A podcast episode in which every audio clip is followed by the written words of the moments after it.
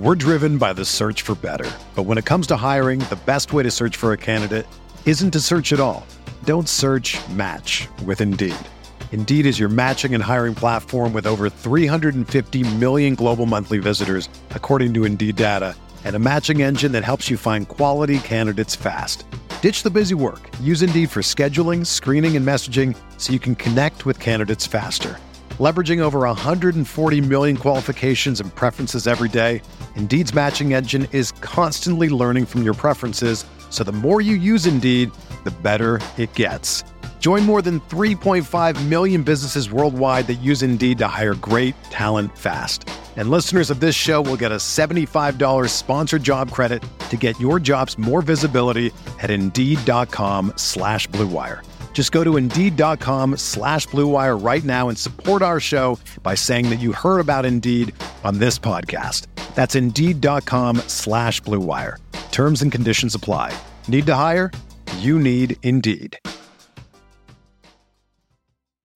When you need mealtime inspiration, it's worth shopping Kroger, where you'll find over 30,000 mouthwatering choices that excite your inner foodie. And no matter what tasty choice you make, you'll enjoy our everyday low prices, plus extra ways to save, like digital coupons worth over $600 each week. You can also save up to $1 off per gallon at the pump with fuel points. More savings and more inspiring flavors make shopping Kroger worth it every time. Kroger, fresh for everyone. Fuel restrictions apply. Enter the Batman experience. Batman experience. Batman experience. Batman experience. Experience. Welcome to another edition of the Dog or Pass podcast. This for UFC 241.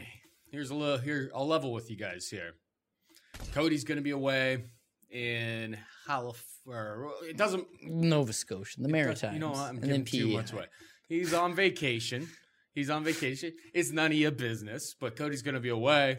So we had to record this in advance. The odds are out. There is no DraftKings pricing. We're going to kind of guesstimate DraftKings pricing. As we go through the thing or through the card, we'll talk about who we think, based on what we think the prices are going to be. We'll try to set the price good ourselves. Play. We're going to set our price ourselves. But more, more or less, we're going to go through. We're going to pick winners and do all that stuff. So yeah, Cody Saftik, you en- you enjoy your vacation.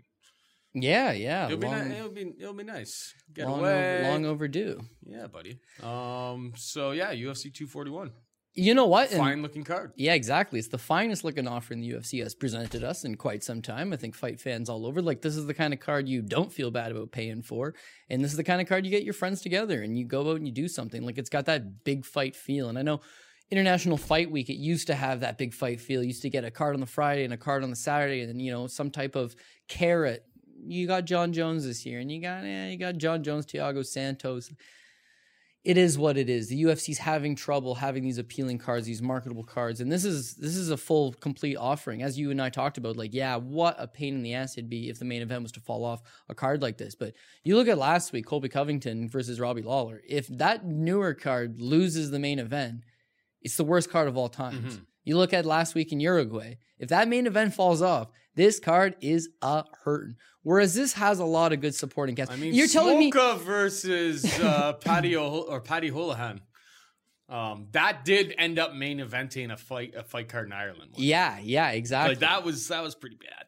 Absolutely bad. But this is the case that if I woke up and someone told me Stipe or Cormier are out of the fight, geez, I would be upset. Man, that sucks. I really want to see that fight. But the flip side to that would be an upgrade of one of two things. You would either get Nate Diaz, Anthony Pettis five rounds, which is I'd rather much rather see that than three, or we might get Yoel Romero versus Paulo Costa as a five round instead of a three. To be honest, I might even be willing to sacrifice seeing Cormier versus Stipe too if I can see one of those in a five rounder. So yeah. this is a very nice card from top to bottom. Very excited. Too bad uh, we had to shoot it in advance and kind of guess the DraftKings pricing. But this will be interesting because we'll see based on where we set it, where we like it. If it gets a little higher than this, I wouldn't play it. If it sits around that, it'd be a good value play. And then we'll be able to see in, in real time kind of when it's released and how far we were.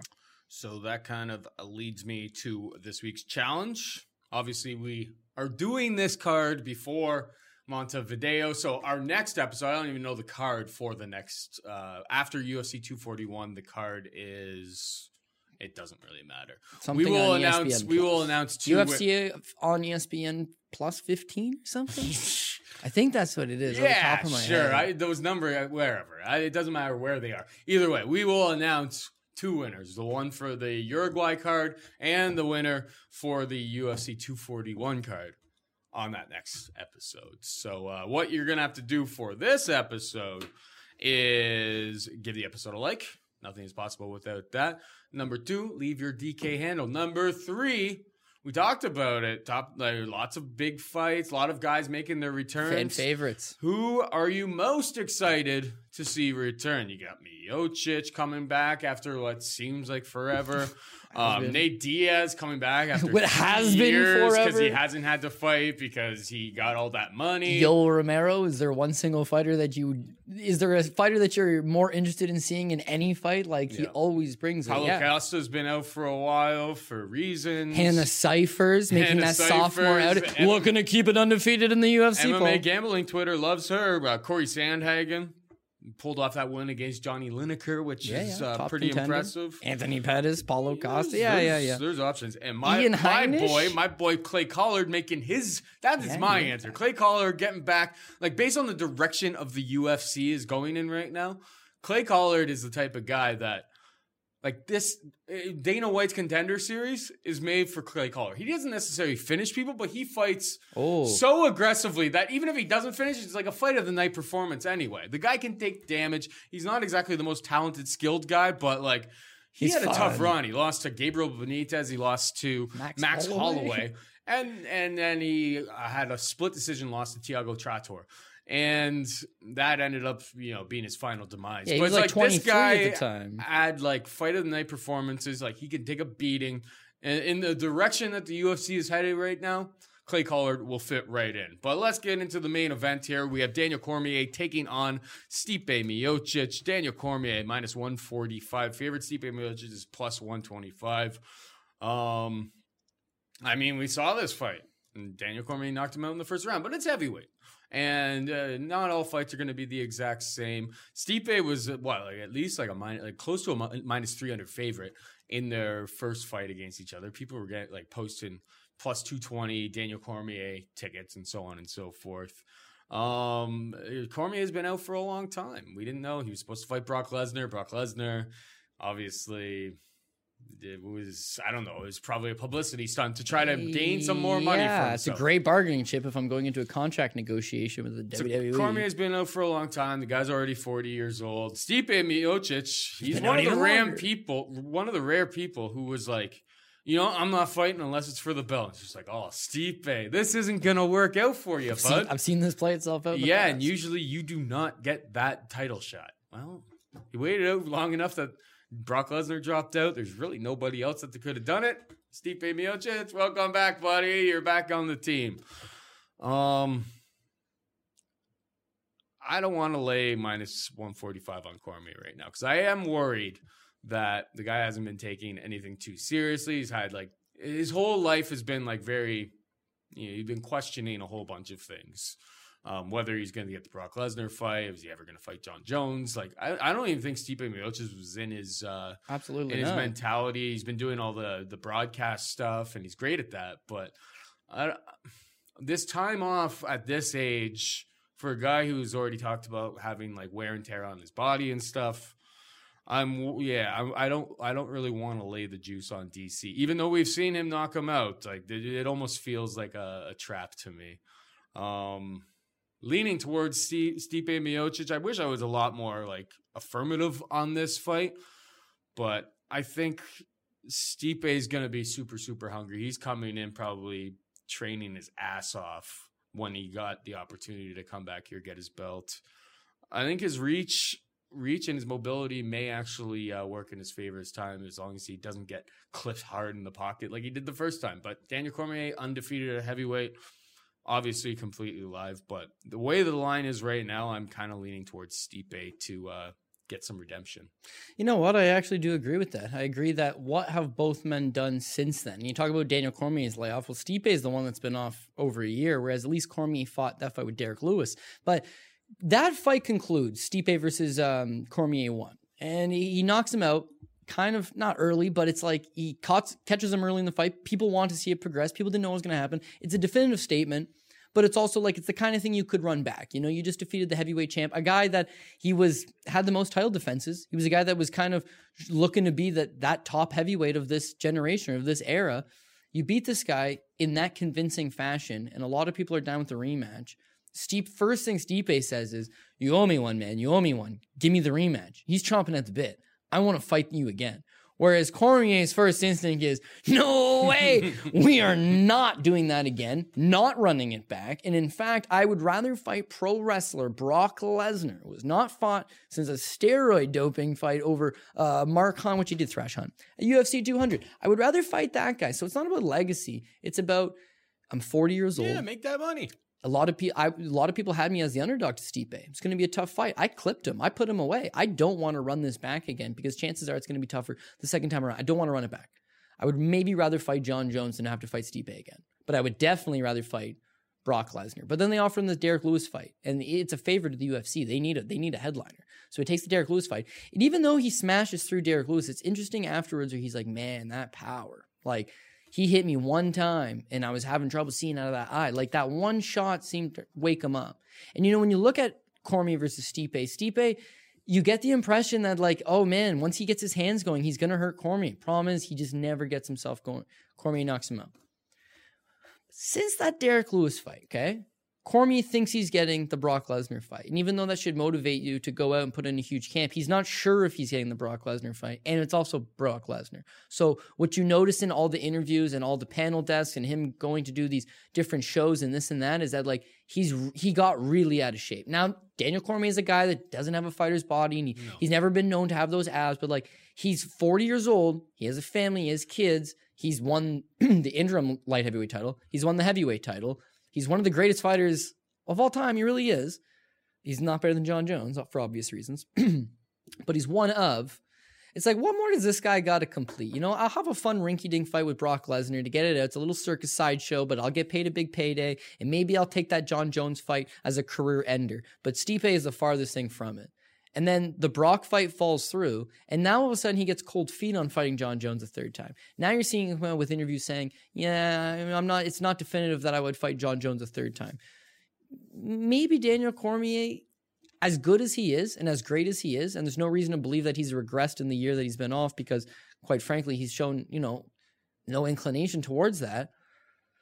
But I got a bad feeling that that all the things that we thought Stipe would bring in the first fight, which is he's got enough wrestling to keep the fight standing, he's a better boxer, he's a bigger boy, and he's just going to be able to take him into some deeper waters. Maybe all that all proves to be true this time around. But when you get knocked in the first round and you book an immediate rematch, Cormier should be at least a two to one favorite over Stipe Miocic. So if I'm a Cormier supporter, and there's a lot of them out there, 145 is a fantastic price tag. If I'm a Stipe guy, yeah, I was going to bet him anyways, and it's still dog money, so I'll still bet him. But I was really hoping to get More. more, plus 145, plus 155, plus 165.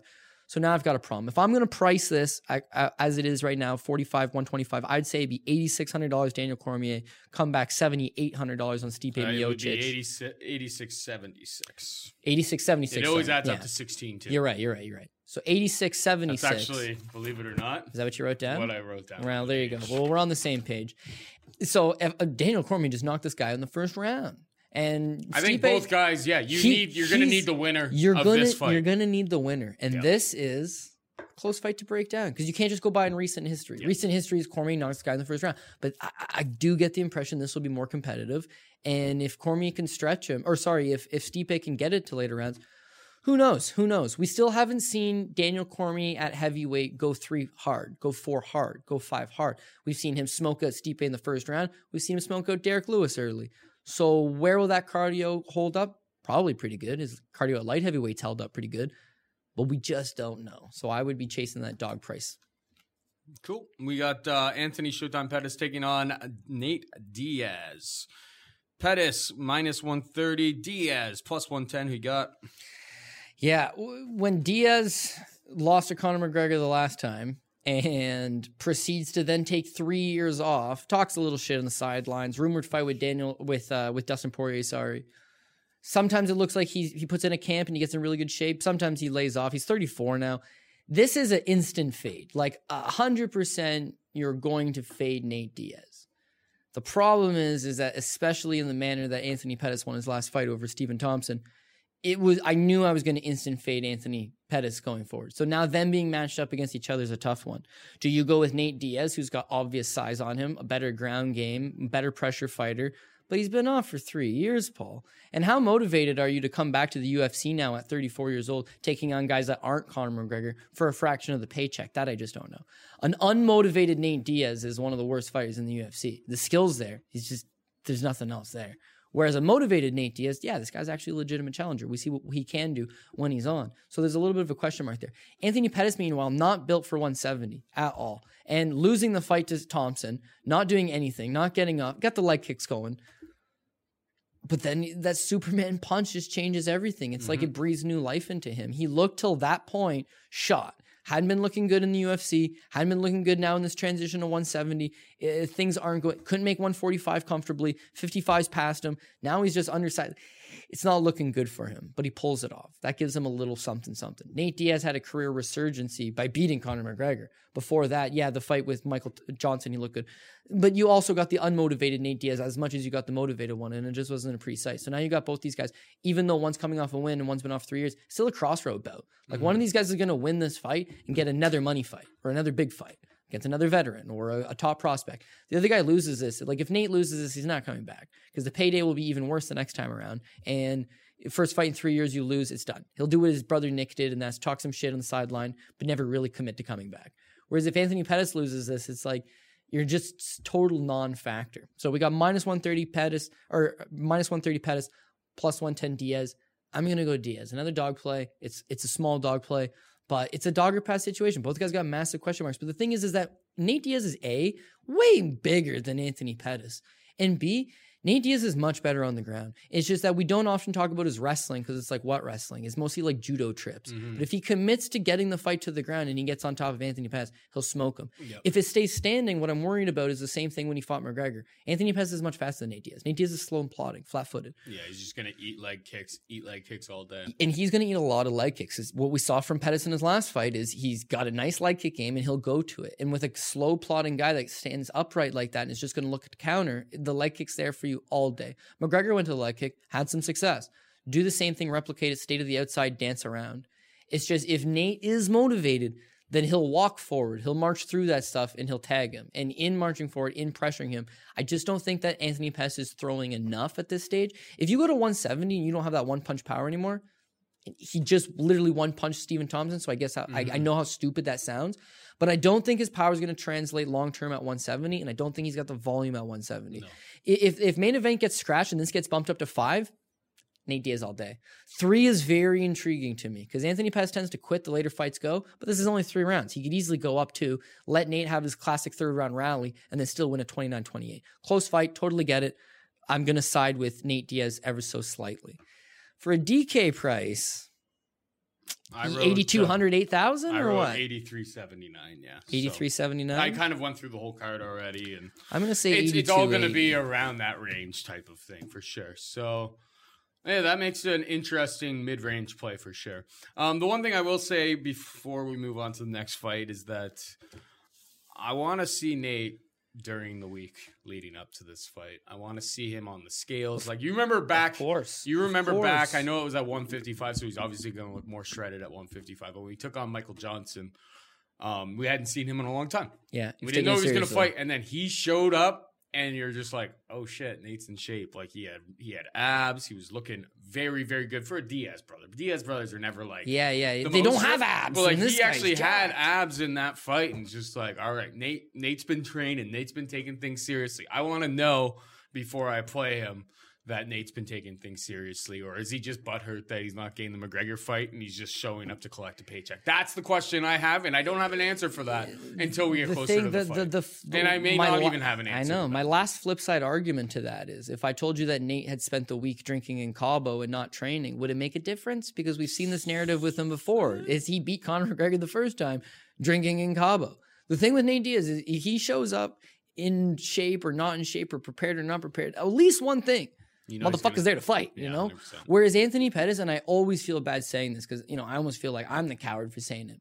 How could a prized fighter, a former champion like Anthony, how can you question this guy's heart? But it's like I do, I very much so do. When when shit gets dicey, his coach pulls him out, or he voluntarily yanks himself out. If he catches you with some punch off the ca- cage, power to him. But lightning's not going to strike twice. Uh, You're right though. I want, I'd like to see Nate Diaz on the on- on the scale, and if he's got at least four abs, I'll take him. If he's got six, all day. Yoel Romero takes on Paulo Costa, a fight that's been booked a ton of times. Finally, hopefully, hopefully we're not jinxing it right now. This fight actually goes on at UFC 241. We have uh, Yoel Romero minus 165 favorite. Paulo Costa Borrachinha is uh, plus 145. What you take here, Cody? You know what? This fight has been booked many of times. Yoel Romero is my boy. His style, second to none. He can out wrestle anybody. His striking, it just seems like he's a step ahead of everybody in speed. And then when he does touch you, you just crumple. If it looks like he's having a bad, he's not Anthony Pettis. He could be gimping on one leg and he will still knock you out. Like he fights to the end. He's a soldier of God. Tremendous. This fight's been booked many of times, and every time in my head, I always thought Paulo Costa is going to beat him somehow. He's a better striker, keep the fight standing. Even though Yoel's so good at wrestling, he, doesn't always go to his wrestling. You know, a lot of the times he'll just sit there and lull you to sleep and then explode on you.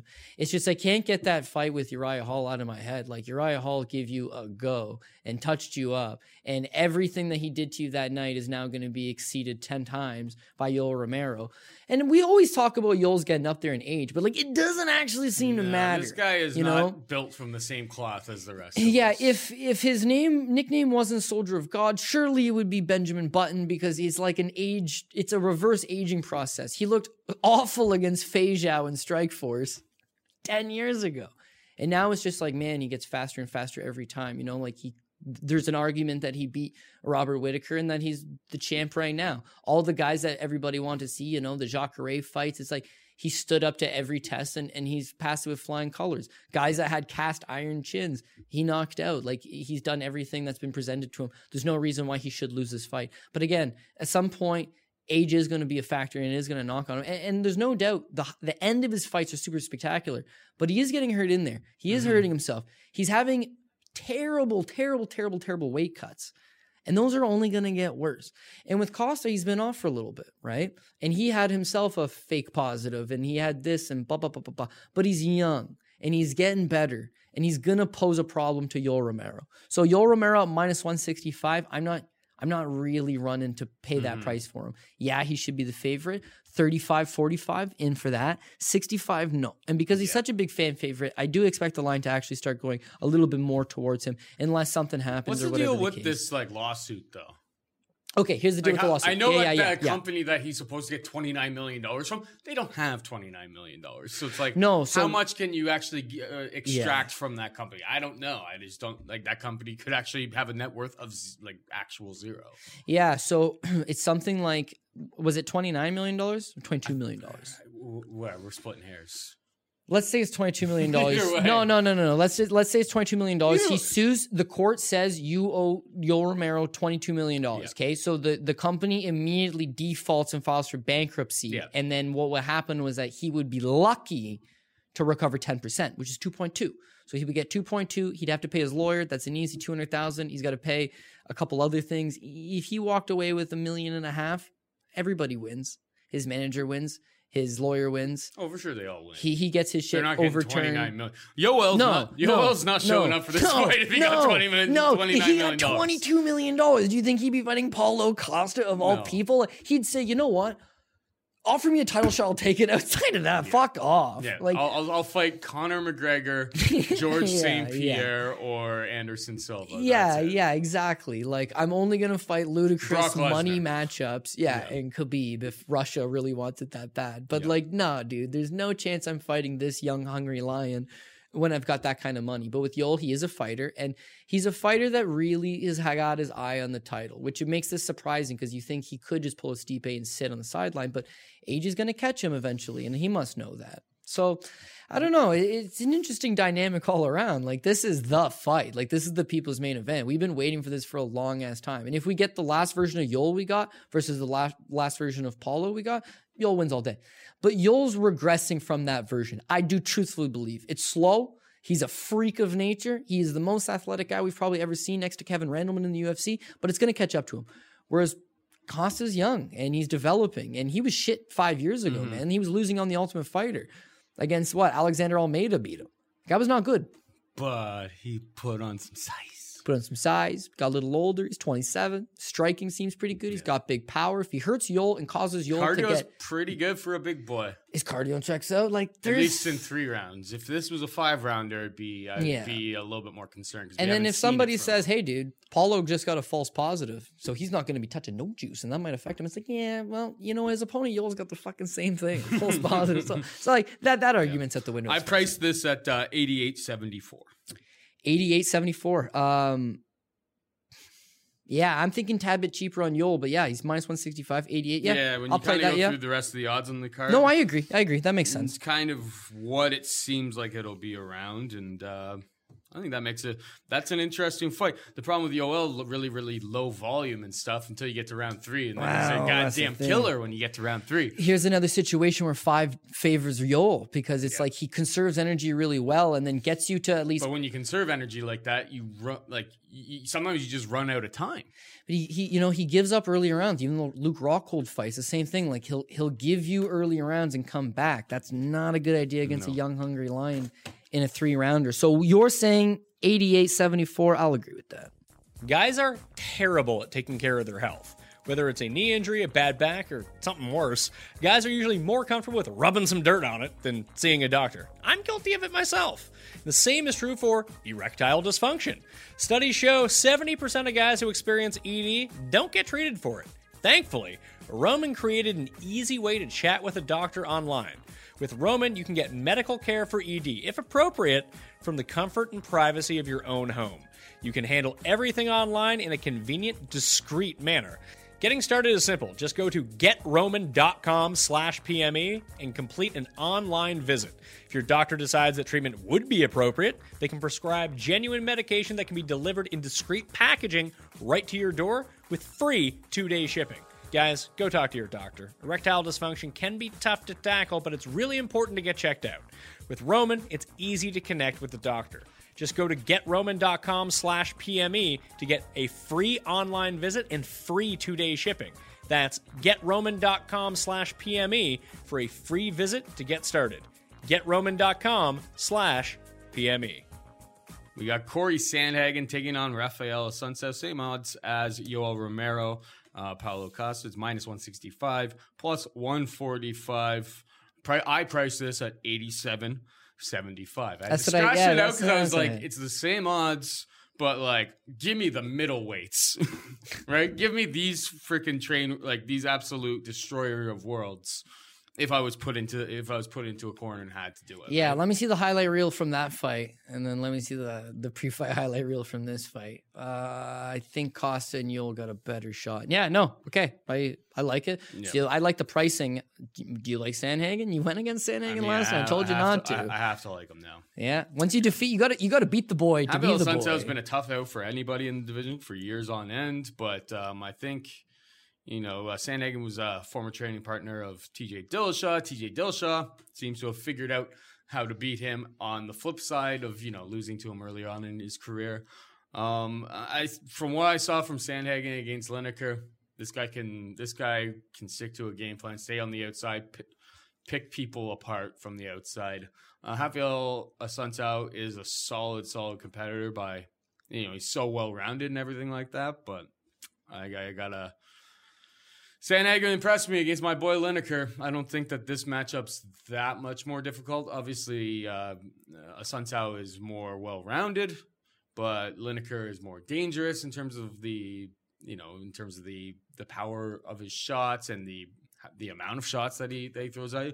John Lineker is a tough guy to to get the game plan on, and Corey Sandhagen. it was close, but he passed. And Yeah. uh, he gets he gets my vote of confidence here for against Rafael Assunção, who has been get he's getting old. He's getting old for this division at this point. I, I hear you there. I hear you. I feel like he's another guy where the writing's on the wall. It's not necessarily there. Yeah, he got shock dropped and dropped against Marlon Moraes, eventually submitted. But outside of that, it's like you can't point to any obvious de- decline in his skill set. It's that you know man, his best years were probably 2016, 2017. He had that win over TJ Dillashaw. He beat Aljamain Sterling. He beat Marlon Moraes. And then he got a really nasty ankle injury. And since then, it's like it slowed him down. He's slower in the division.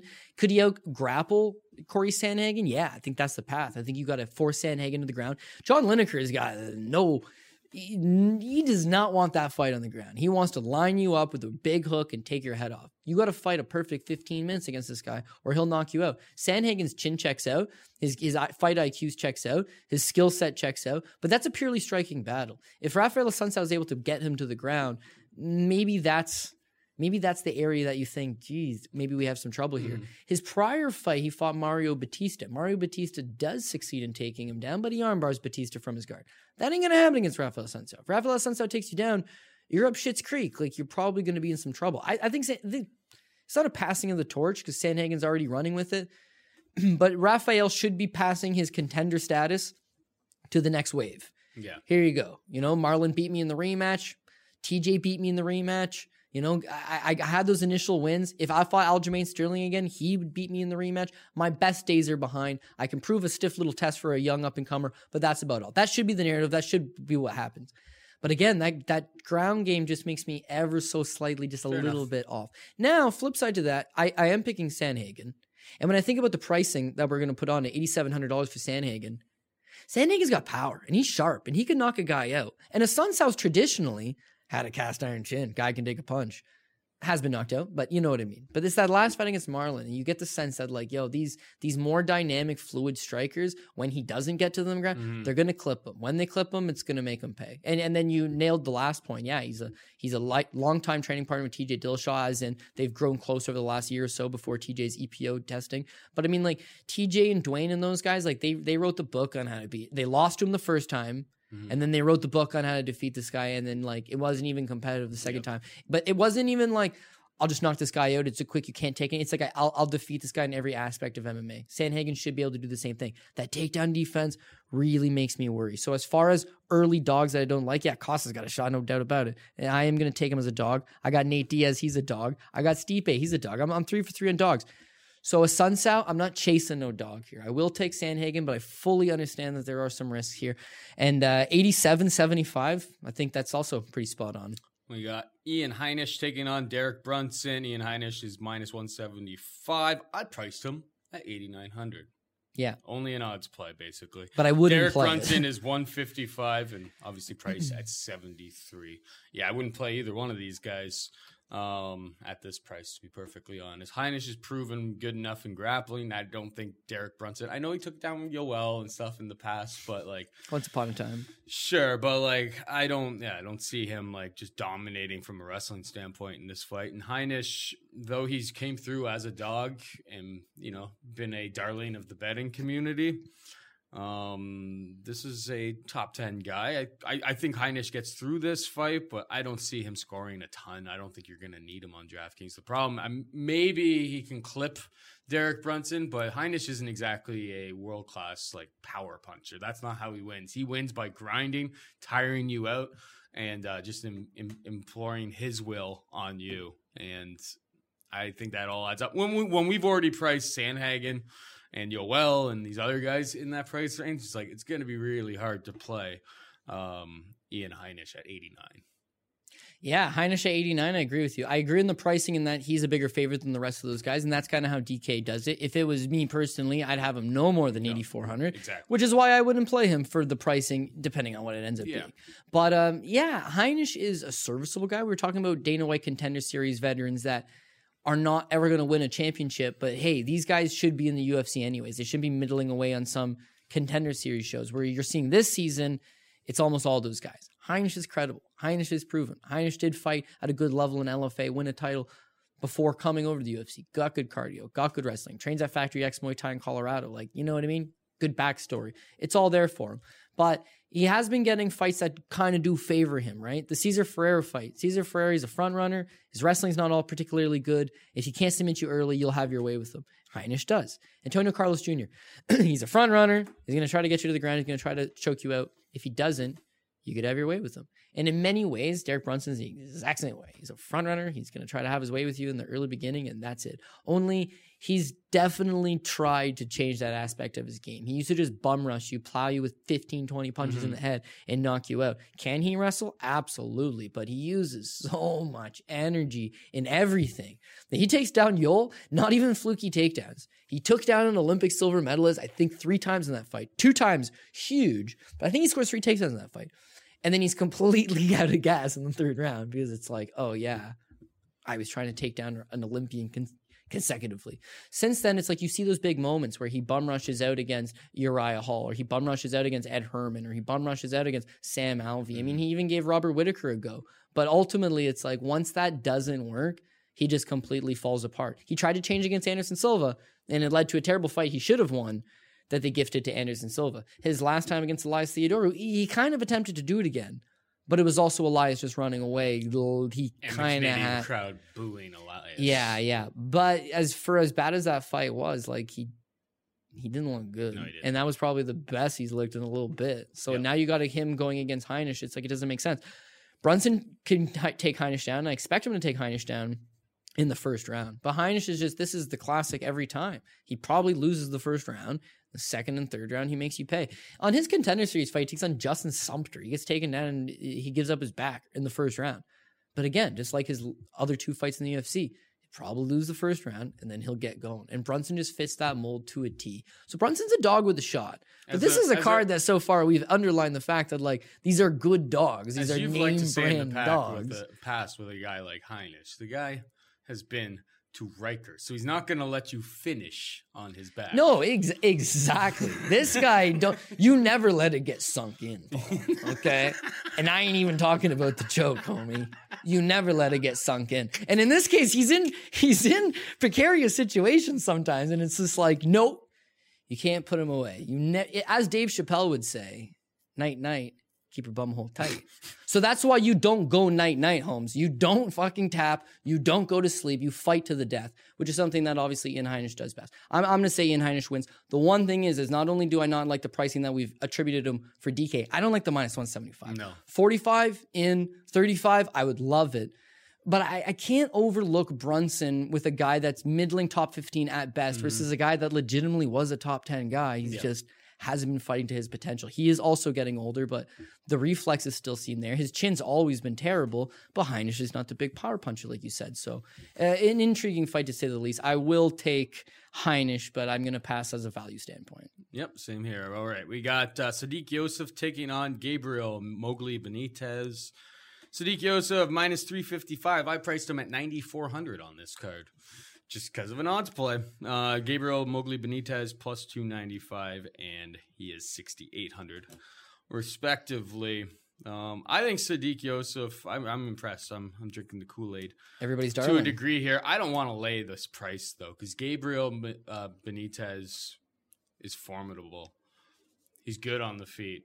He's Kicks very, like very mule. solid. He's not going to let himself get into. We've seen Sodiq Yusuff like when he really gets after it. He is like, like it starts turning into a brawl, and he is crushing guys in these brawls. I think Gabriel Benitez kicks like a mule. He's going to stay at distance. I don't know if I don't have their uh, their reach or anything in front of me. I imagine Sodiq Yusuff is quite a bit bigger, but um, it's going to be a pass for me. It's going to be a pass on DraftKings if it's priced up at like this type of thing, like ninety four hundred.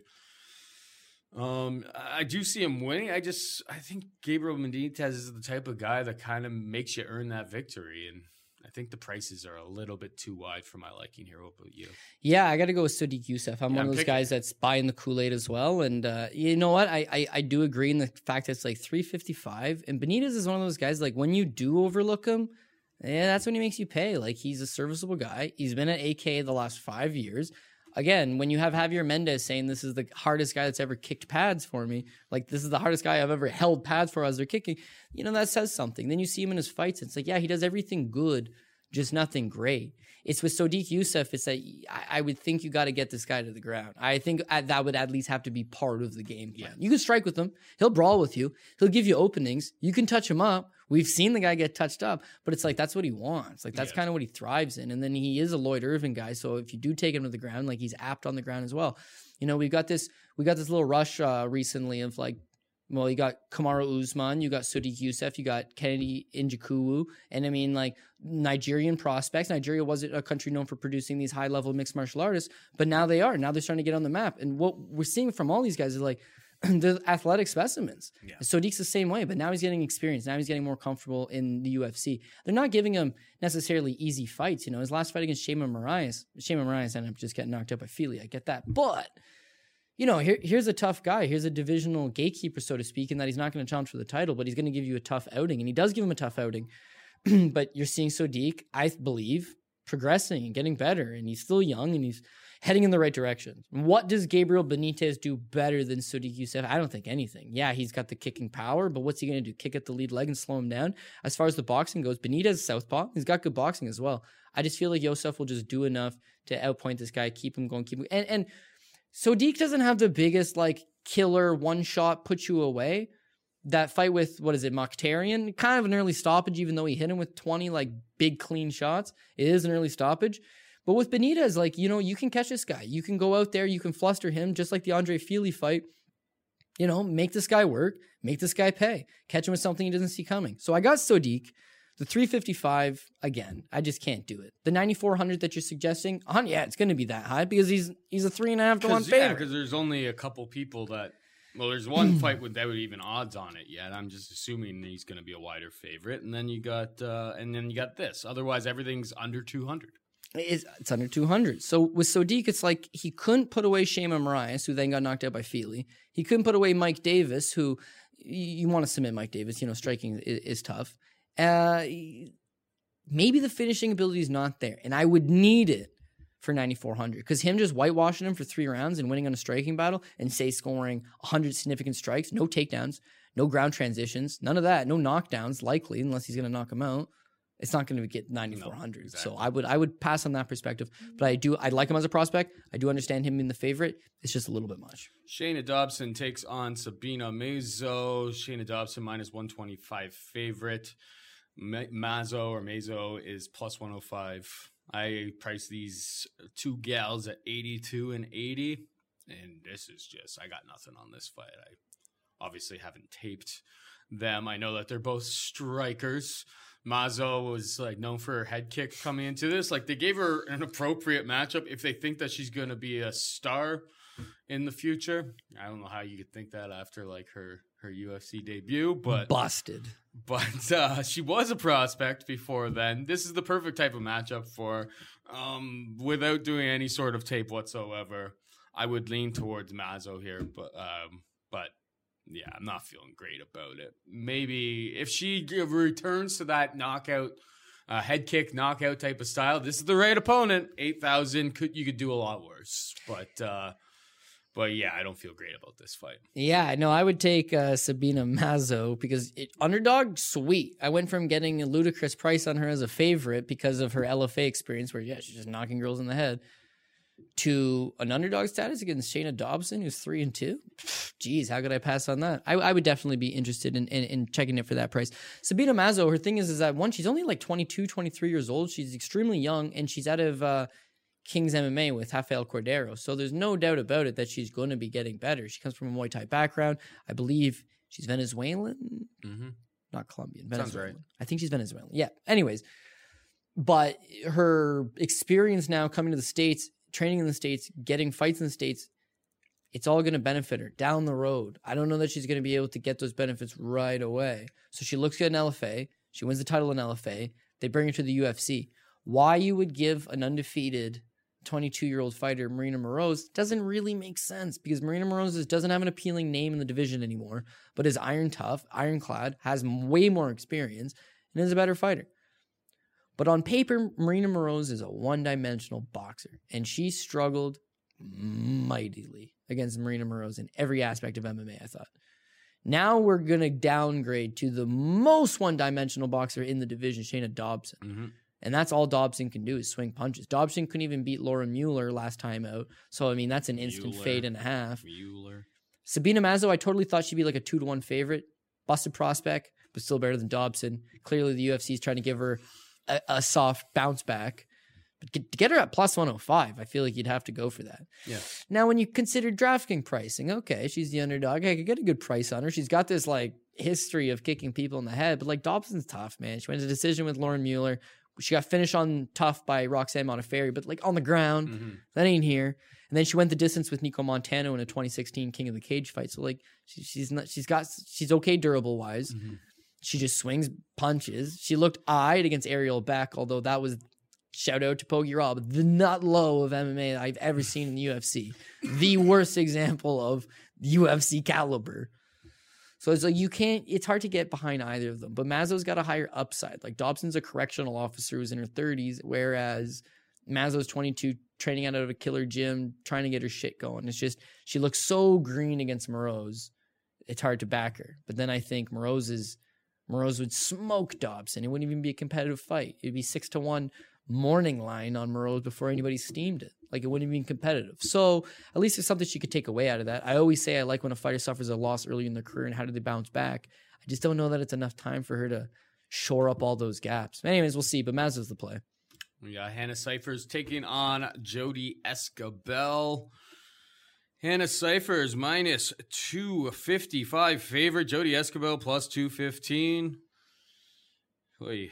Um, Classic Paul Shaughnessy mean, would have said this is cranberry sauce. But then we also just maybe talked about cranberry sauce. uh, But this other one has definite feel of cranberry sauce. uh, people in the betting community like this fight because Esquibel is what 0 4 in the UFC. yeah, that's why it's the time to get her. It's She got a winnable fight here. oh stop it. She's got a winnable fight you here. picked her what twice against Aguilar? Like she lost to Jessica Aguilar. Yeah, yeah, but that's because of the grappling. Now we take the grappling out of this, and wh- which is what she has here. Now it's a winnable fight. Now it's a winnable fight. I couldn't. You gotta get that grappling I couldn't even bet jo- Jodie Esquibel with your money. Like if you gave me money, I would, I would, I would do anything else. Could you bet Hannah put- Cifers? I mean, I don't have to bet Hannah Cifers, but I would. I can't. No, Esquibel's old, slow. I don't even know what she's good at. She's good at being plus two fifteen. That's an intriguing price She's to find a out. friend of a bunch of people at Jackson's. Like I She's married to Keith Jardine, the Dean of me. The Dean of Mean. The greatest bet Cody Safdie has ever landed was I won somebody's soul. Keith Jardine versus Chuck Liddell. all right, you. All right, all right. p- Plead your case. With Esquibel. for Esquibel because Okay. I, I I just want the people to know I'm not I'm not on board with this. I, I I couldn't I couldn't tell you guys this, but he's going to. Yeah, so she's a little meatball, short, stocky, compact, just wants to brawl. That's all she wants to do is brawl. And everybody she fights, no interest in brawling with you.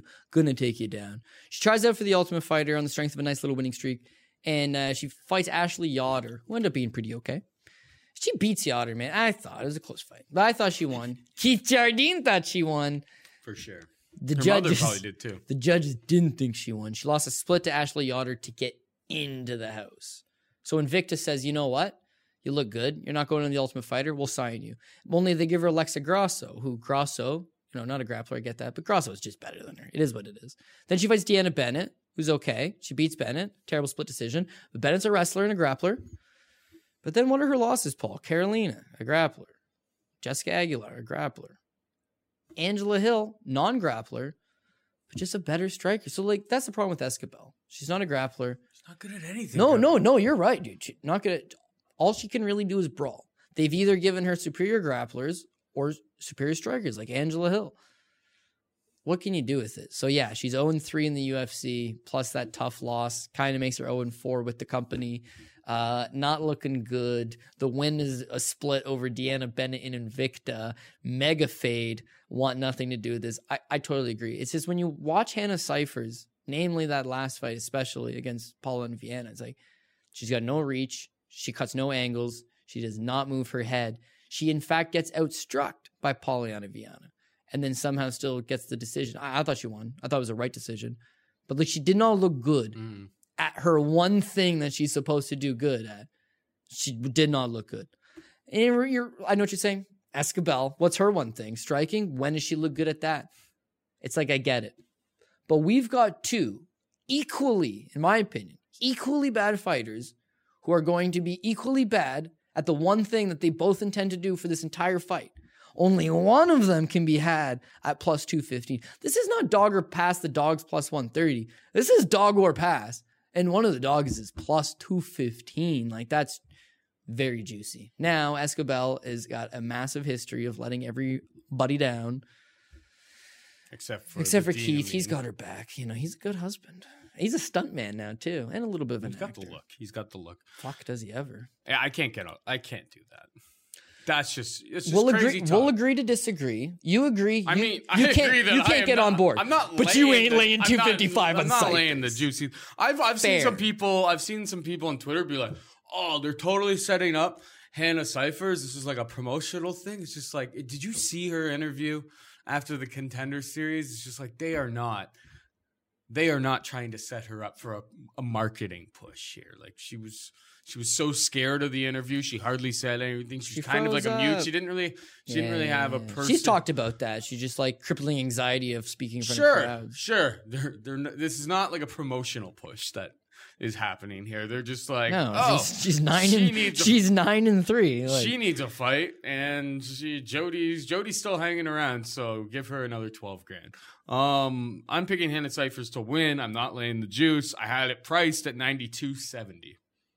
ninety two seventy. Based on the price, yeah, I'm gonna say maybe 89, 71. But here's the thing: You mean eighty nine seventy three? 89 would be 73. That's, that's why I got you, Yeah. Paul. I would, I would, I, I would take, round that to a two.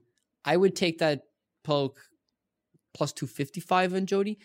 Cash game play would be the only way to roster her. And by the and- way, and we already we still already not gonna get up Ian to that. Heinisch and Derek Derek Brunson at eighty nine seventy three. So Yeah, yeah. so one of them's got to be it. But yeah, it's, it's with the odds and stuff. That's kind of why I kind of Thi- this- this, this way. one's almost But like that is that is a straight up stay away if that's how this thing gets and it Uh, ends up game price. I would expect this one to go 15 minutes, 29 28 for either one of them. That remains to be seen. And the striking stats would be like I guess- 63 to 57. It is dog or pass. I'm just passing. And it's a hell of a dog, but okay, fair enough, fair enough. We have Kyung Ho Kang taking on Brendan Davis. Kyung Ho Kang is 185 minus 185. Brendan Davis is plus 160. I priced these guys at 91.71. Who you got? Kyung Ho Kang is my boy, Mr. Perfect. Uh, you know, the second greatest Mr. Perfect next to obviously my boy Curt Hennig. But yeah, dude, like he he's the skills there. He's fighting limited amount of opposition, but he's so he seems very strong, very athletic, good ground game. Um, goes for it. He just needs to develop. He needs to shore up a couple holes. We'll be good. Then he takes that military service, and that's what threw me off big time. Is that like he looked like a decent prospect prior to the Korean military service, which pulled him out of action for like three plus years. Comes back to the UFC against Guido Canetti. I wouldn't say he looked fantastic, but he triangles him in the first round. So first round submission, good enough. Then the fight with Ricardo Ramos, I thought he won. Ricardo Ramos ain't so bad, not so good.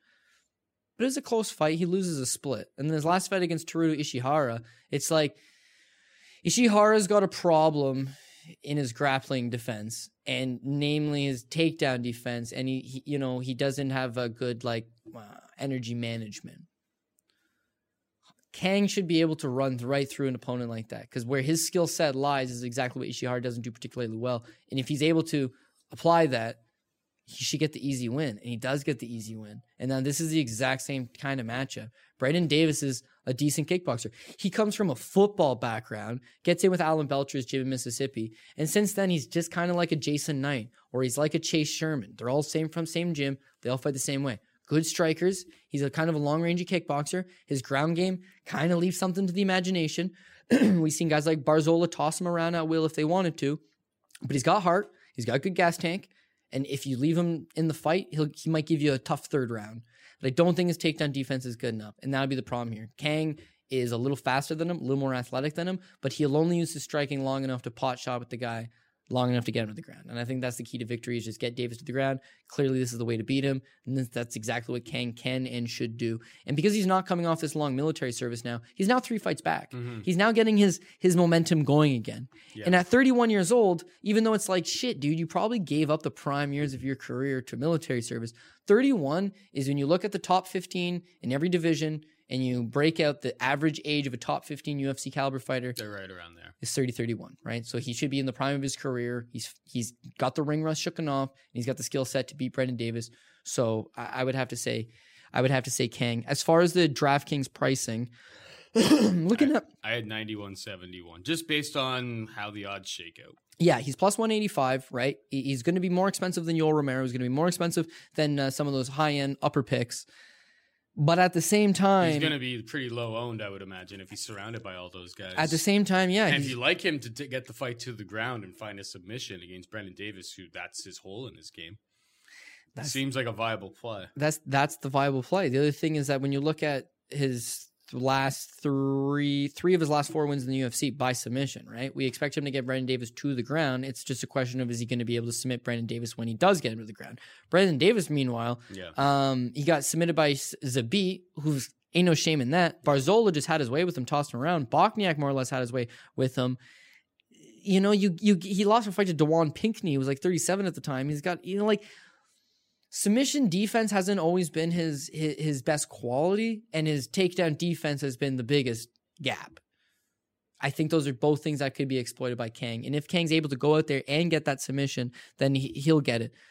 I, I'm just maybe ever so reluctant. I feel like there's just some better choices. I don't mind Kang. Mhm. If I'm playing multiple lineups, I'm going to put Kang on some of them, especially chasing that low ownership, no doubt about it. But if I'm playing one single lineup, there's guys I have more faith in than Kang.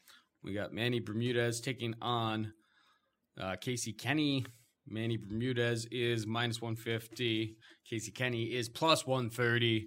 I priced them at 84 and 78 respectively. What you got? Dennis Bermudez has been costing me thus Uh, far. it's Manny Bermudez. So Dennis sorry. Bermudez has also been costing me. Dennis Bermudez retired, and he got the win. Thank God. Oh, but yeah, he got the win, and he was like, "Okay, that's enough for me." Dennis Bermudez done. Manny Bermudez has been costing me because, man, you look at his career, like before he comes to the UFC, and like he just he seems very dimensional with his jiu-jitsu off his back. Like they call him the Bermuda's triangle, and he's got a good little triangle choke. But how's that going to translate when he mm-hmm. comes to the UFC? So I fade him against Albert Morales because Albert Morales got some fights in the UFC, and he's actually not all that bad. And you know, he fought the Weasel to a close competitive draw. Like, okay, I got Morales here. Morales had never gassed out before, but Bermudez just he pushes the pace, you know, because Yeah. he's continuously hunting submissions that you got to defend. You got to defend. You make one mistake, he gets he gets the better half of you. He could have won that fight if he didn't gas out, but the pace prevailed for Bermudez, who's young by the way, so he can kind of do those things. He wins. Okay, Davy Grant. All right, Davy Grant's been submitted before, but he's big for the division, and you know he's an okay wrestler. I, I bet Bermudez. You had. Bermudez there, yeah, yeah. My mistake. I had Davy Grant. And then Davy Grant gets submitted with the, the Bermudez triangle in less than a minute. Okay, fair. 0 for 2 in this Bermuda's kid. 0 for 3 coming up. Benito Lopez. Okay, but now Benito Lopez trains at Alpha Also Male. gets choked. Yeah, like everybody at Alpha Male knows how to take somebody down. Surely he'll just stuff this kid's takedown. And Bermuda's cannot strike. Can't wrestle, can't strike. The only saving grace he has is that submission game. And he takes out Benito Lopez, first round submission.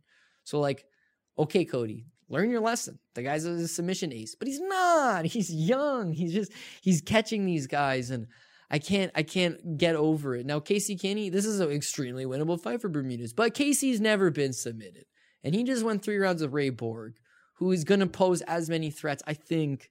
In the grappling department is Manny Bermudez. So Casey Kenny, it's it. This is not going to be a very. Uh, I don't think it's going to be the most exciting fight. It's exciting if Bermudez finishes you quick with a submission, but if not, it's going to be a lot of Casey Kenny playing smart. mean, Casey Kenny was able to grapple and hang out with Ray Borg that entire That's time. that's what I mean. It's like because he's got the grappling chops to survive, he can either force this to be a stand up battle and he beats this kid in a stand up Yeah. battle, or he forces this into one of those Dustin Ortiz's.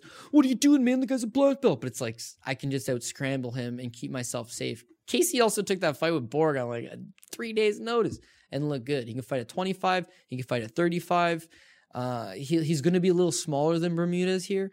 But if Bermudez doesn't have that offensive wrestling to get it, the other thing too is Bermudez. The only time we've seen him go past that first round is the Morales fight. He is Yes, but he gets the submission. The other two fights are first rounders. Casey Kenny's got a tendency to pull you into deeper rounds because Mm-hmm. he's got five round cardio and he'll rely on his five round cardio. So I think Kenny gets the It's an job done. fight. It- it's a very, very interesting fight. Casey Kenny's the underdog. This is a card with some good underdogs, but that's one that I like. The pricing on him, the only thing is, is that he might just go through the rhythm. Like, do you remember uh, Rani Yahya versus Ricky Simon? It's like you could do more, but why would you? This is the, this is the move. What you're doing. If you get those takedowns, that's when you go into the Bermuda's Triangle. yeah. So like, That's how you get in danger. So, So it's it like could you, be you like- grind up against the fence. You just make sure you keep your neck out of danger Yeah. while you're grinding up against the fence. You do some dirty boxing on the inside. you don't try throw a five punch disengage, right? combination because he'll probably duck under one of them and come at you. You land one twos. You land jabs. So you he miss may not, even if he gets the win, he may not score. well. Yeah. So he's a Whereas dog. Manny Bermudez, if he wins, he scores well. he'll be good DK value, but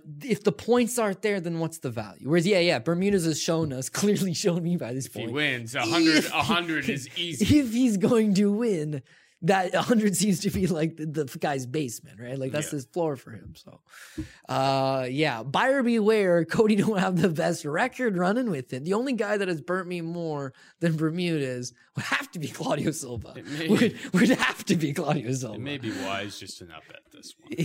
fair, Is what fair you're enough. saying, in not fair so enough. many Yeah, but he's because it's a dog that I don't mind. Um, this is a dog card. This is one of those cards. If Poggy Rob was to actually hit a 12 fight Poggy Rob parlay, you would you wouldn't they wouldn't give you Poggy no more. They'd be like, this motherfucker driving a convertible. Why are we sending him Poggy checks? Uh, we got Drakkar Klose taking on Christos Giagos. Drakkar Klose minus 185. Uh, Christos Giagos plus 160. I priced Drakkar Klose, who is uh, because of his odds, I priced him at $9,000, which is like 100% do not play uh, range for Drakkar Klose. Like, I just don't. He, he could fight two times and not and not and not and not and not return value at that price. sure, Um, sure. and then Christos Giagos He's plus in a one night 160 tournament. You're not playing. plus him. 160 and 72. I think a lot of this ends up staying on the feet. I think Christos Giagos wrestling is able to keep it that way. Giagos is a underdog that I'm interested in. You've been kind of like you, you seem to have a better grasp of Christos Giagos in general than I do, though. So uh, plus 160 seems like some value to me for a guy who uh, probably isn't as explicit, explicitly talented, but may be able to keep this fight real, real close. All Drakkar Klose's fights are very, very close. And um, and Christos Giagos, you're given some. If you think it's going to be a close fight, plus 160 on something that goes to the judges' scorecards, and you think split decision is possible, I think Giagos may have some value, but I, want to hear your words first. You know what? It's it's similar in the sense that if you were to label this fight as a dog or pass, it's not a cheap dog. It's Giagos' plus 160. And we hammered him last time out over Damir Hadzovic at plus 145, and it proved to be the good move. The thing is that Hadzovic absolutely can't wrestle. Yeah. Whereas he's got an opponent now in Drakkar Klose that knows how to wrestle. Giagos, he took that fight on short notice too against Damir Hadzovic. Like I remember he was at his sister's wedding in Hawaii or some shit, like not even training. But he's super frantic with his with his motion, with his movement, with his energy. Like he just everything is fast twitch muscle, bam, bam, bam, bam, bam, as hard as you possibly can. And he does he as Robin Black would say, he spends all of his energy on the swim there, leaves none left for the swim mm-hmm. home. That's just kind of how he is. What has been saving him, I think, in the last two fights is that by the time he completely blows out all of his energy, he's up two rounds. Against Mizuto Hirota, he, you can bank two rounds. It don't matter. You just defend yourself, you'll be okay. That last fight against Hadzovic, it's a sweater, dude. The first round he wins because of his wrestling. The second round he wins because of his wrestling, but he is extremely gassed at the end of that second round. And then the third round, Paul, he just he crumples right over. He shoots a takedown, it, it gets stuffed, and then he just bails to his back. Hadzovic has like four minutes of top pressure on him, but can't put him away. So he wins another 29-28 decision. That all that motion, it's gonna it's gonna work against guys that can't wrestle because it, that blast double, that big blast double, it'll work mm-hmm. in the first round. In the second round, it'll work, but less effective. In the third round, it will not work. He's got no plan B. His striking again, he'll he strikes the same way he wrestles. Everything is with it. All his intent behind it. He throws his hooks with everything he has behind it. His straight right, everything behind it. A lot of the times he'll throw his combination only to just shoot a blast double into you. But it's too much. A 29 year old guy, he's he had two runs in the UFC now.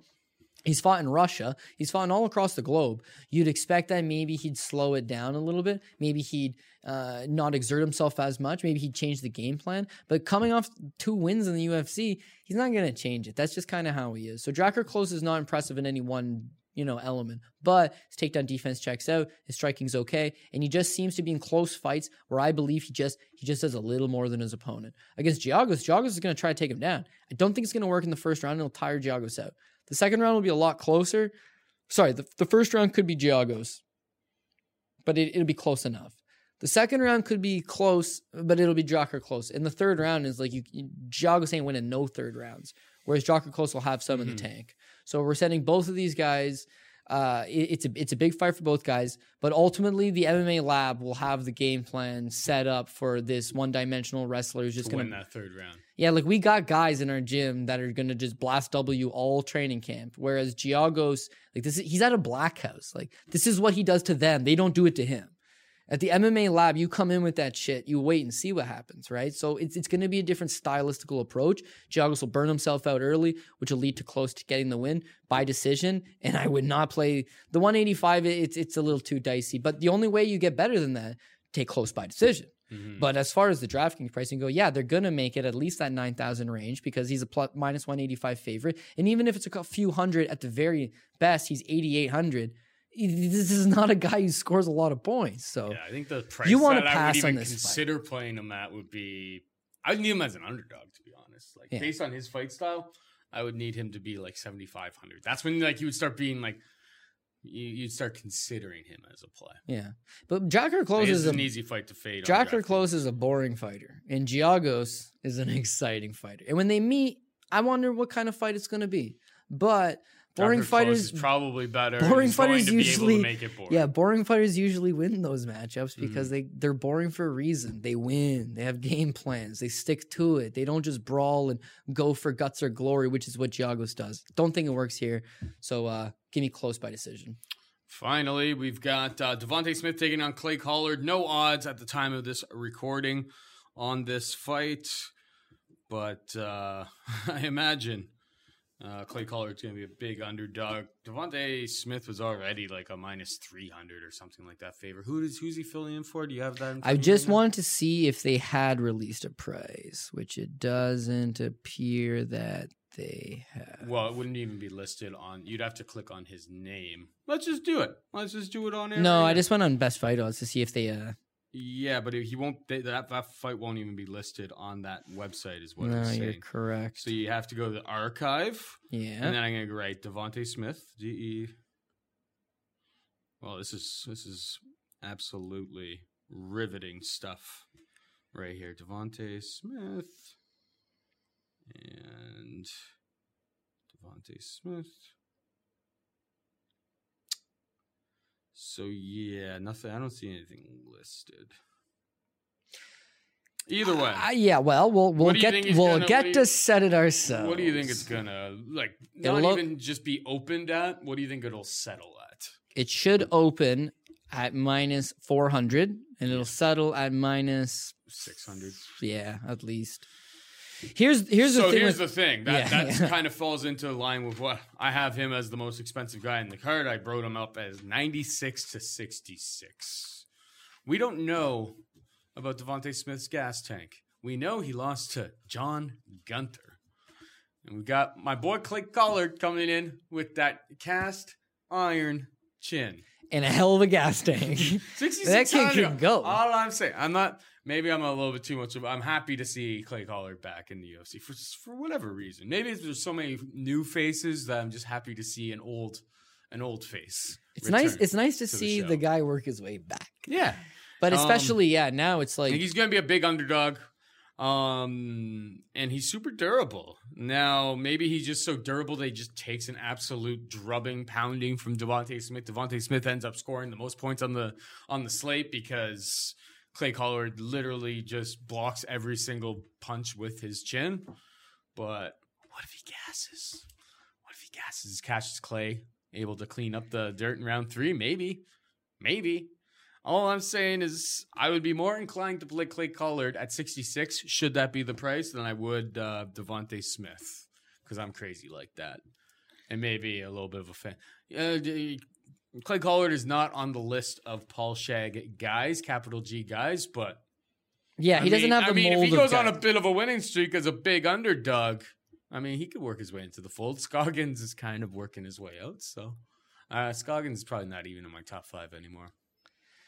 Yeah, well, he definitely let you down. See, Clay Collard was just like super entertaining. He'd go out there, his hands right by his hips, and he is the quintessential definition of a Just poor bleed. man's Dominick Cruz. Like he he tries to move on like similar angles with his feet down, with his hands down, and just gets plowed.